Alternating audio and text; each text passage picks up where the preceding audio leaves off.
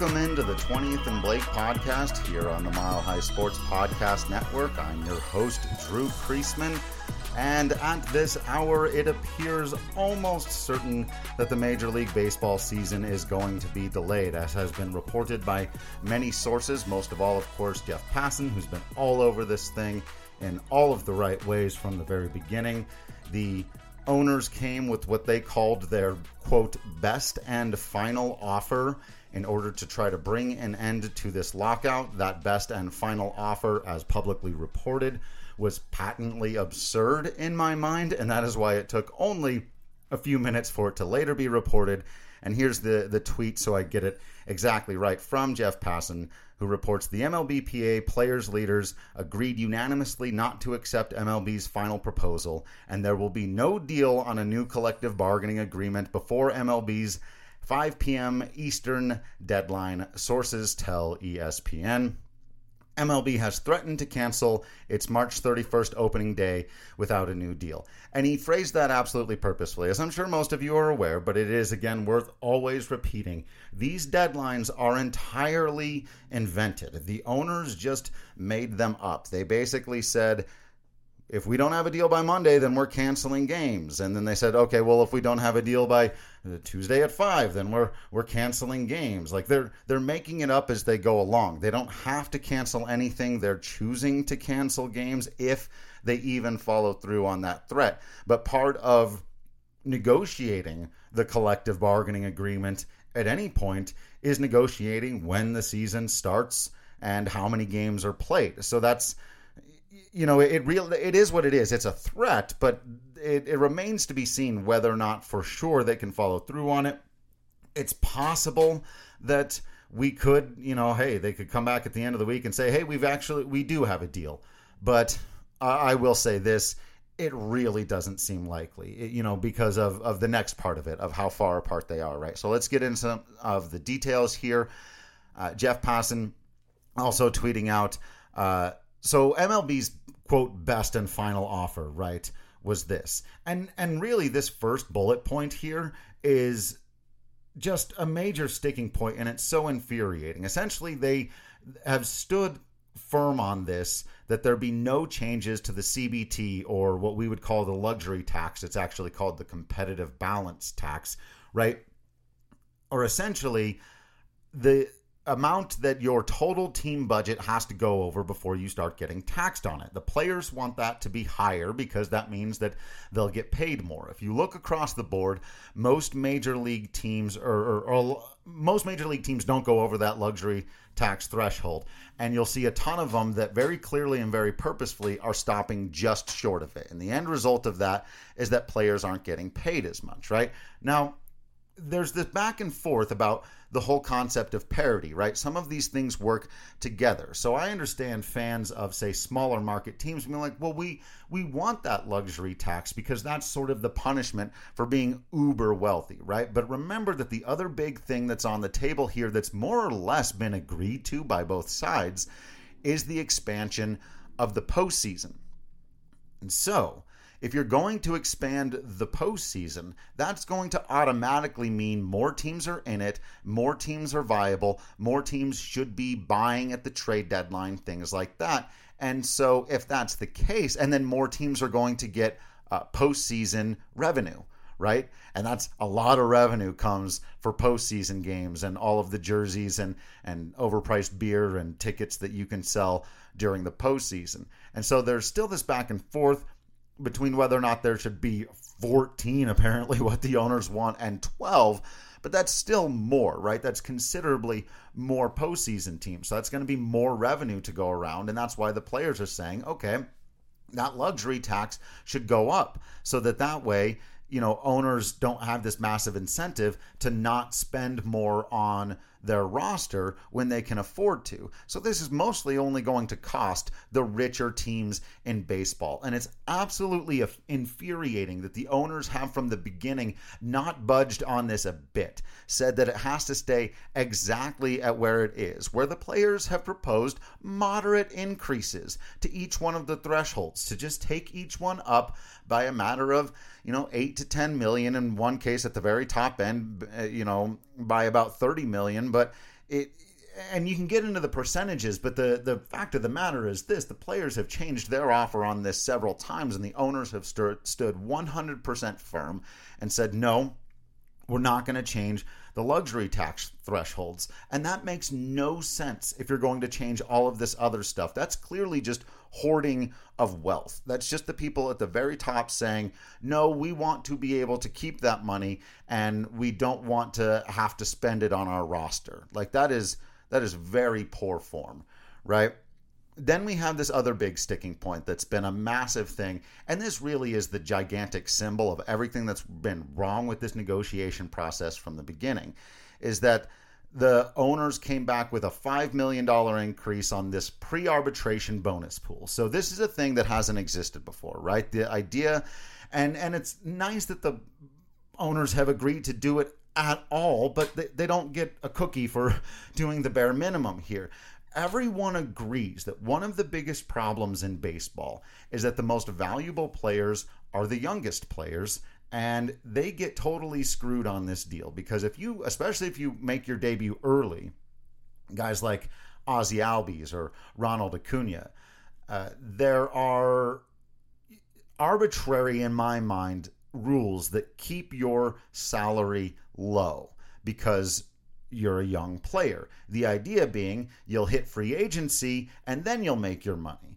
But all of the data that we have and the money ball and everything that's been led by some of the more savvy teams in baseball have made it so that they realize it's not a good investment to spend a bunch of money on a guy in his even late 20s now. It used to be, you know, once you get past 30, but anymore, you know, you're 28, 29 any mid to small market team should not be spending any money on you. And so that's the situation that we're in. It's not a good place to be. But if we made this pool where across the board, the players who clearly have owned, uh, excuse me, earned it the most are now put into this pool. The players wanted that pool of money to be over a hundred million dollars. Uh, worth of money. A, a, a, big ask, but when you consider it's across every team in baseball, and it still doesn't account for the gap and how much these young players are worth. These guys, like, think about, for example, uh, if you're a Colorado Rockies fan, Trevor Story, his first and third year in baseball, he was arguably one of the most valuable players in all of baseball, but he was getting paid less than $10 million a year under this new system after year one because he'd been so good. He arguably would have been rookie of the year if he hadn't hurt himself. He was setting all these pace records for home runs, doing all of these incredible things, he would have gone into this pool, and several other players would, and they'd be able to get paid what they're worth rather than having to just wait for the arbitration process, which really does not work well, especially for these guys who are star players at a young age. But the players have come all the way down to 80 million on their ask for that pool. Remember, 80 million dollars for the absolute best young players in the game for every team to split amongst themselves. And the owners have come all the way up to 30 million. That's how far apart they are on these teams. The, the, the, this thing right here, 30 million and 80 million. Like that's that's not even close. 30 a 30 million dollar pool for the best young players in the game to split among themselves is absolutely absurd and ridiculous. It does sound like some of these other things have gotten closer on the minimum salary though even though, you know, it's a it's a smaller difference when you see that the owners are at 700k and the players are at 725k, you're like, "Oh, well that's, you know, maybe the players could just cave on that." But isn't it always isn't it always the case that the lower class, if you will. I'm saying that in, in, in quotes. You know, the, the people that have less are always the ones that just kind of have to give up less. And that difference may seem smaller, but it's more of a difference to people that have less, right? If that I, if that made any sense the way that I said it, right? So it, it is kind of a bummer that you know the earlier in these negotiation process there was more of a concept that we might take a better care of the younger players. It doesn't look like that's gonna have, I mean the younger younger like the minor league guys or the guys on the absolute minimums doesn't look like that's likely to happen unfortunately uh, th- there needs to be honestly I really wish the minor leaguers had a union of their own uh, it, they end up getting totally screwed on a lot of this stuff, and it, and it's really really too bad. Uh, but I'm so happy that the players didn't cave here on this stuff. You know, when the, it, when the rules stuff, I think they're we're all going to get together on that stuff. I, I, honestly don't think, and I don't ever believe that there's been that big of a difference between the players and the owners, and like how many postseason games. Like play as many postseason games as you want, or have as many as you like. The players are saying, just pay us for it. Like, think about you and your job. Anybody, if you were in your job and your boss says, "Hey, can you work an extra month of the year?" And I know we all like to think that it's not work because it's fun, it's baseball, but it's work. Trust me, it's work. It's a lot. It's a lot of time.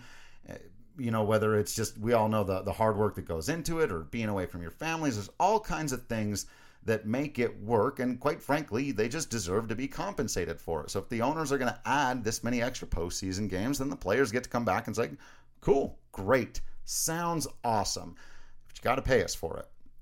Same thing with things like the universal designated hitter. I think everybody wants that. I've seen the owners a couple of times try to come out and say like the, use that as an example. I, I saw even Jon Heyman tweeting last night that the owners were saying that they have made you know some move that they they've made a, a few moves toward the players like coming over on the universal DH. It's like that's something you guys wanted in the first place. You know that, that that's not a, a legitimate compromise in the in the least bit because everybody wants that. They just want to make sure that the rules about it are fair. And so it is frustrating, I know. We all want baseball. Well, and by we all, I mean millions of baseball fans and the 1,200 members of the Major League Baseball Players Association. The owners don't really care that much. They've made that 100% clear because they are the ones who have set these deadlines. They're the ones who have made these threats. They're the ones who didn't schedule any meetings for the first several months of this lockout. I think it was what what was it? 42 days. It's a baseball number for you in all the wrong ways they're the ones who have forced this situation and they did all of this. And now that it's gone through it's so apparent that they thought that they could win the PR war in these last couple of days. They thought they could turn it on the players by creating this deadline. And i fear far too many journalists and fans fell for this notion that there was some kind of deadline that like both parties had a willingness to have to come to the table of. Like I want I want someone to make a like a political cartoon, right? Where the person who symbolizes the players is like tied up over a shark tank with like lasers and, and stuff in it, right? And they're slowly getting lowered by the owner who's you know pushing a lever and slowly lowering them and then there's this group of people on the side saying man i just don't understand why these two can't get together and compromise right that's what's going on here so the the players have made several moves and the owners have tried to in the last couple of days. And that's what you know if you saw some of the reporting and i feel really bad for anybody including my poor dear mother and frankly myself damn it who stayed up last night refreshing twitter till one o'clock in the morning thinking man if they're in the meeting there's like sixth meeting today some reputable and some less reputable uh, reporters tweeting out there's optimism, there's movement, there's a possibility that something's going to happen here. And I think a lot of people really wanted to believe it, myself included, that, that maybe we could even come out of this with something better ultimately. And then you see how far apart they really still are when we finally get the details this afternoon on Tuesday. And it's clear to me that the owners were trying to win a PR war here in the last couple of days to try to convince people that they made reasonable moves, that it's the players who failed to meet a deadline, right? Because that's a very boss to employer, right? Employee uh, to employer thing where you're going, uh, oh, you you failed to meet the deadline. They're saying to the players, and I'm so happy because when I saw that final offer, there was about 15 minutes there where I, I, sat there thinking, the players might take this. And I feel like players' unions of the of years past would have taken it, would have caved, would have considered just getting the bonus pool at all, even if it's barely existent and kind of a joke. They'd have been like, let's take it. Let's take that. Let's take the expanded postseason, the DH, you know, our moderate pay increase. Um, the, I don't know how you get around the total loss on the luxury tax. That's the one thing. When the other party, when you've moved on everything, look, this is a negotiation. This is business. This is how this works. This is politics and business and sports all in one thing together, right? And when you draw a line in the sand, and, and these are things that have been negotiated before. It's not like the luxury tax has always been this way and must be this way and had been handed down from on high. Like, no. The luxury tax needs to go up if you're going to add postseason spots. It's just as simple as that and that the owners have made that non negotiable means that the players have to walk away from the table. They have to. And I know it sucks for fans. I really do. Sucks for me too. I don't know what I'm going to talk about. I should be covering spring training games right now. Trust me. I'd much, much rather be doing that than this. But the players are absolutely, and the Players Association, I think, is absolutely in the right here to say no. You you've got to negotiate and to actually even try to turn what I again believe is is a PR ploy back on the owners because I think, and I wrote about this today. Again, go and check it out on milehighsports.com. I think the average baseball fan has gotten a lot savvier. I see people on Twitter talking about it and saying, no, this just isn't fair. And as much as we want baseball back, you know, we're with the players on this. And that's good because they need everybody's support. It's the only way that it's going to get done because you've got to turn the pressure back around on the owners and say, no, we will hold you responsible. We know who's canceling games, it's not the players. We know who's setting these arbitrary deadlines. There is absolutely no rule, there's no United States law that says that they can't come up with a good CBA and even if the players do still compromise more, even if they can only get 50 or 60 million out of the bonus pool, and, and even if they can only get the slightest of increases on the luxury tax, five or eight million dollars or something on those, they need to get something. They need to make it absolutely clear to the owners, not just for this collective bargaining cycle, but for those in the future, that the owners can't just use their essentially legalized monopoly over the fact that they own a league and there's really nowhere else for these players to go to push them around. Because that's what they're doing. That's what the threat of canceling games, and remember, this is a lockout, not a strike. And look at the these deadlines and then them extending the deadline. That in and of itself shows you, that proves to you exactly how arbitrary it is and that it's something they're creating out of thin air. It's something they're doing to try to win. And, and again, I'm sad for the number of people that fell for it to try to come back and be like, oh, there was all this optimism last night. And then the players just said no. Like, that's technically kind of what happened, except there was never really that optimism last night. The two parts were way, way far apart, and the owners were just optimistic that the players were going to cave to their demands at the 11th hour because they didn't want to be held responsible for canceling games, which may have come close to happening, but hearing that it was unanimous and it happened so fast, I'm so glad to hear that the players are together on this. They seem steadfast. And like I said, a lot more fans seem to be with them. And so for me, like, it, it's weird to sit here and say, like, I think this is a good thing because this is a dark moment and it's a dark day in baseball history, to be sure. But you know, it's the players are fighting for a better game, for a fairer game, for a game that's better for all of the fans, that treats all of its players and not just the guys at the very, very top the best. And, you know, that's why I think that's one of the talking points that frustrates me the most throughout this entire conversation when someone wants to point to how much money Max Scherzer is making. And that's why I was so happy to hear today that Max Scherzer has been one of the best player advocates in that room because, one, I wouldn't want to sit on the other side of the table from an intense and passionate Max Scherzer, who's a smart guy who knows what he's talking about and, and can really, you know, get into the details on some of these things. But that talking point really really bothers me because one it's a small handful of players. It really is. It's like 20 to maybe 30 guys who are making the big bucks that you think of. And when you're and if you're really thinking of like over 30 million you know the superstar players what is there like 7 8 of those guys? You know Mike Trout Nolan Arenado Bryce Harper Max Scherzer, you know, the, these are the guys, and have those guys not are those guys not incredible ball players? Are they not the pillars of the game? Also, you know, there, there's a question to be asked.